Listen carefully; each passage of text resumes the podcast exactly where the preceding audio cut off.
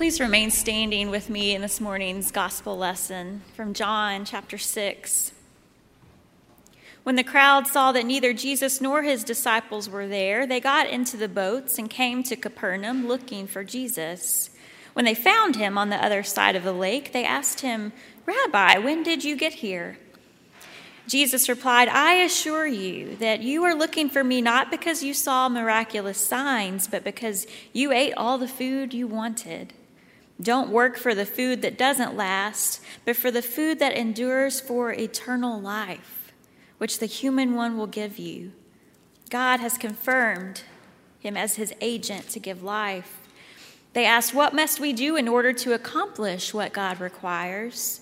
Jesus replied, This is what God requires that you believe in him whom God sent. They asked, What miraculous sign will you do that we can see and believe you? Our ancestors ate manna in the wilderness, just as it is written, He gave them bread from heaven to eat.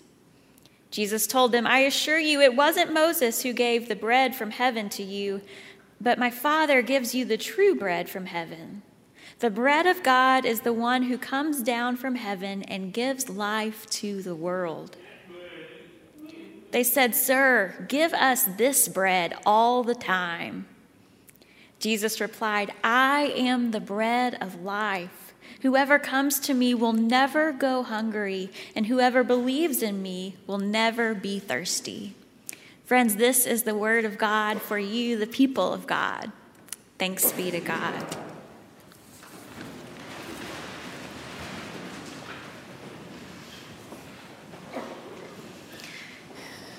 Well, this morning I am grateful for the chance to welcome my friend and colleague, Shauw Chin Capps, to Highlands Pulpit for the beginning of our Global Missions Month. Shauw Chin serves as the president of the Cooperative Baptist Fellowship Foundation. But before moving into this role last year, she spent more than 20 years of her career in the nonprofit and social work fields prior to moving to Atlanta, Georgia in 2018, where her husband Paul serves as a pastor. Shauw Chin led a nonprofit, nonprofit in Beaufort, South Carolina that provides safety and healing for victims of child abuse, domestic violence, and sexual assault. She did tremendous work there. Shauw Chin is a graduate of Baylor University, Sic 'em Bears and of the Carver School of Social Work that was here in Louisville. And several of you may remember Shauw Chin from her time at Crescent Hill Baptist Church some years ago. She has two wonderful daughters, Phoebe and Lydia. But in addition to some of the things her resume shares about her, I wanted you to know what folks at Highland have told me about Shauw Chin. That she is a powerful leader, one who has given her life to advocacy for others. Anita Roper said, I would describe Shauw Chin as one who leads by example.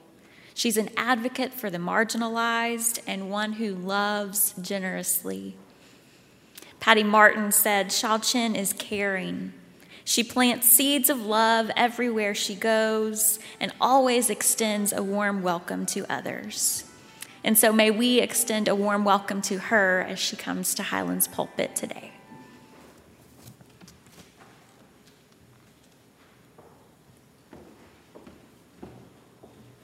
Thank you, Mary Alice, for those very kind words. And um, good morning, Highland Baptist. It's so good to be with you all today. Uh, first and foremost, I want to thank all of you uh, for your very warm hospitality. When I received um, the email from Mary Alice inviting me here, I was super excited. It's so nice to be back in Louisville. This is where I graduated from seminary, got married, bought our first home, was sworn in as a U.S. citizen, started my social work career, and had our first daughter, Phoebe. We were active members of Crescent Hill Baptist Church, the faith community who nurtured us and where we made lifelong friendships. Needless to say, I have many friends who attend Highland Baptist and know of you to be a loving, generous, and welcoming community. Your reputation precedes you. My dear friend, who is also a CBF field personnel, Karen Zimmerman, sends her greetings and expresses her thanks to you for your generosity in supporting her work in Morocco. Your pastor, Mary Alice, is also a star in the CBF world. All this to say, I am humbled and honored to be invited into this beautiful space to worship with you today. I was thrilled when I found out that the gospel passage from the lectionary for today is from the Gospel of John. Uh, John was the very first book I read when I was exploring the Christian faith as a teenager growing up halfway across the world in Singapore. John brought to life for me the Jesus who ate with sinners and showed compassion to those forsaken by society. I was drawn toward this good news and made a decision as a 16 year old to commit my life to following this Jesus we read about today. When Jesus was in Galilee, uh, he always seemed to have people following him around. He had compassion for them, uh, but he also seemed pretty irritated by them at times. And this is one of those times. After a miraculous feeding, his disciples had gone ahead of him across the lake. What happens next sets up our passage for today nicely. Jesus walks on the water and meets them about four miles out, getting in the boat and onto Capernaum, but not before declaring to the scared disciples, It is I. In the Old Testament, only God is said to walk on the waves. And here is Jesus doing that. And the phrase, it is I, is a less awkward English greeting than I am, uh, which is more accurately what Jesus said when he walked up to them. And so, even after walking across the lake, the people find him. And when they ask, Rabbi, when did you get here? He gives them way more than just an answer to that question. You see, John wants his audience to see the breadcrumbs of how he starts his gospel, and he is getting us ready for the first full I am statement. But before we get there, we also need to remember that after the sign Jesus provided of the miraculous feeding, the people wanted to make him king. In John 6, 14 through 15, it reads After the people saw the sign Jesus performed, they began to say, Surely this is the prophet who is to come into the world. Jesus, knowing that they intended to come and make him king by force, withdrew again to a mountain by himself. Since these were mostly the same people that had just been literally fed, and since they wanted to make him king, Jesus wants to do two things that still convict us today. He wants to make his identity known and he wants to expose our expectations of his identity. Everyone loves a free lunch, right? But there is also the phrase, there is no such thing as a free lunch. And in some ways, Jesus is saying both these things. Just as food spoils, so do these bodily vessels. So, what are we working for? Or maybe the better question is, what are we hoping for? What are our expectations? Those people were hoping for another Moses, a leader that would provide an exodus from Roman oppression. They had already gotten the manna, now they wanted it every day. Similarly, a poor theology from the uh, Western faith tradition that many today still believe suggests that once we believe in Jesus, which is definitely what he wants, we no longer need to work for eternity but just live with the expectation that Jesus will deliver the hope we want him to give us. We want our free lunch and we want it for eternity. So Jesus does more than just answer their question about when he got to Capernaum. Jesus said to them, Do not work for food that spoils, but for food that endures to eternal life, which, which the Son of Man will give you. For on him God the Father had placed his seal of approval. The Jewish work ethic called for works of righteousness. And so naturally, that's the clarification they seek. What kind of works does God require? But in Jesus' response, we see that the work is one that simply requires faith. Faith urges us into the work of eternity that Jesus brings because Jesus gives it to us. But the people still want more signs from Jesus, they need more proof. And even when Jesus essentially repeats the metaphor in a different way, saying that the bread of God is the bread that comes down from heaven and gives life to the world, the people still quite, can't quite make the connection. What we bring to Jesus is faith in him. He is the sign of eternity for which we work. But the people were still working with what they knew and understood, and it was small, limited to loaves, fishes, and crowns. Sir, they said, always give us this bread. I can imagine Jesus kind of raising his voice when he responds I am the bread of life. Whoever comes to me will never go hungry, and whoever believes in me will never be thirsty. It doesn't get any clearer, right? Jesus is no longer talking in metaphors. Jesus is the bread. Jesus always was the bread. Jesus was, is, and will be the bread. In the beginning was the bread of life, and in the end will be the bread of life. In Jesus, we have life now, and we will have life through him. Today, we will observe the Last Supper together. When Jesus surrounded himself with his disciples that night, he reiterated this truth In his body is our future life. The bread and the cup come from him and are given to us. What we eat and drink is physical. Our bodies matter. Jesus' body was moving towards the cross. But Jesus doesn't leave us there. He wants us to see him for who he truly is so that we may have faith in him and be transformed towards the justice he brings in our discipleship. So, there are essentially three lessons here. The first is about identity. When we come to Jesus, we must give up our expectations of what we think our work should be about. Our so called American or Protestant, or even maybe more accurately, white Western work ethic is not the work that Jesus calls us to. Nor is Jesus the prosperity slot machine that rewards works with more works. When Jesus said, I am, and got into that boat, the disciples got a preview of something that had never been God incarnate. His name is Jesus. He is the beginning and end, He is life itself. So that leads us to the second lesson. This bread requires faith for it to satisfy our relationship with God. And faith moves us into doing the will of God through Jesus, not sitting back and waiting for God to work, but participating with God in the work by faith in Jesus.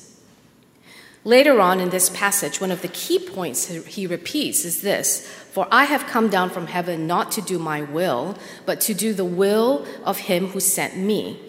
And this is the will of him who sent me, that I shall lose none of all those he has given me, but raise them up at the last day. Does that ring a familiar tone? Perhaps it's because a few chapters earlier, right after the most quoted verse in the Bible, John 3:16, John 3:17 says, "For God did not send his son into the world to condemn the world, but to save the world through him." The faith we place in Jesus now is faith in Jesus to raise us up as he was raised. That's the will of God, that all may know life and that none be condemned. His resurrection becomes our resurrection, and by faith in Jesus, we practice the will of God with our lives. And practice leads us to the final lesson transformation. Later in this same chapter, Jesus is trying to explain everything he has said to his disciples, and he says in verse 63 The Spirit gives life, the flesh counts for nothing. It seems an odd thing to say when Jesus is so concerned with the actual bodies of all who he encounters, healing them with his word and touch, feeding people real food because they are really hungry, grieving with people uh, when they experience the death of loved ones, and doing all this through his disciples by agency as well. And so, what does he mean when he says the flesh counts for nothing? I think it means that when we think about the life Jesus brings now, but also the always bread he is, and also brings, it comes into focus. His incarnation is what he wants for us too. To join him in his mission of offering eternal life to all people by giving of his very life in death on the cross, yes, but also in his resurrection, his ascension, and his gift of the Holy Spirit. As his body, the church, we have this gift of nourishment that gives life to share with all people everywhere to continue the work of transformation that he modeled.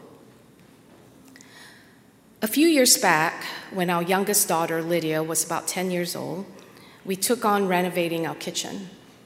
And of course, you know, that meant a couple of months of um, maybe more of not having a kitchen to prepare our meals.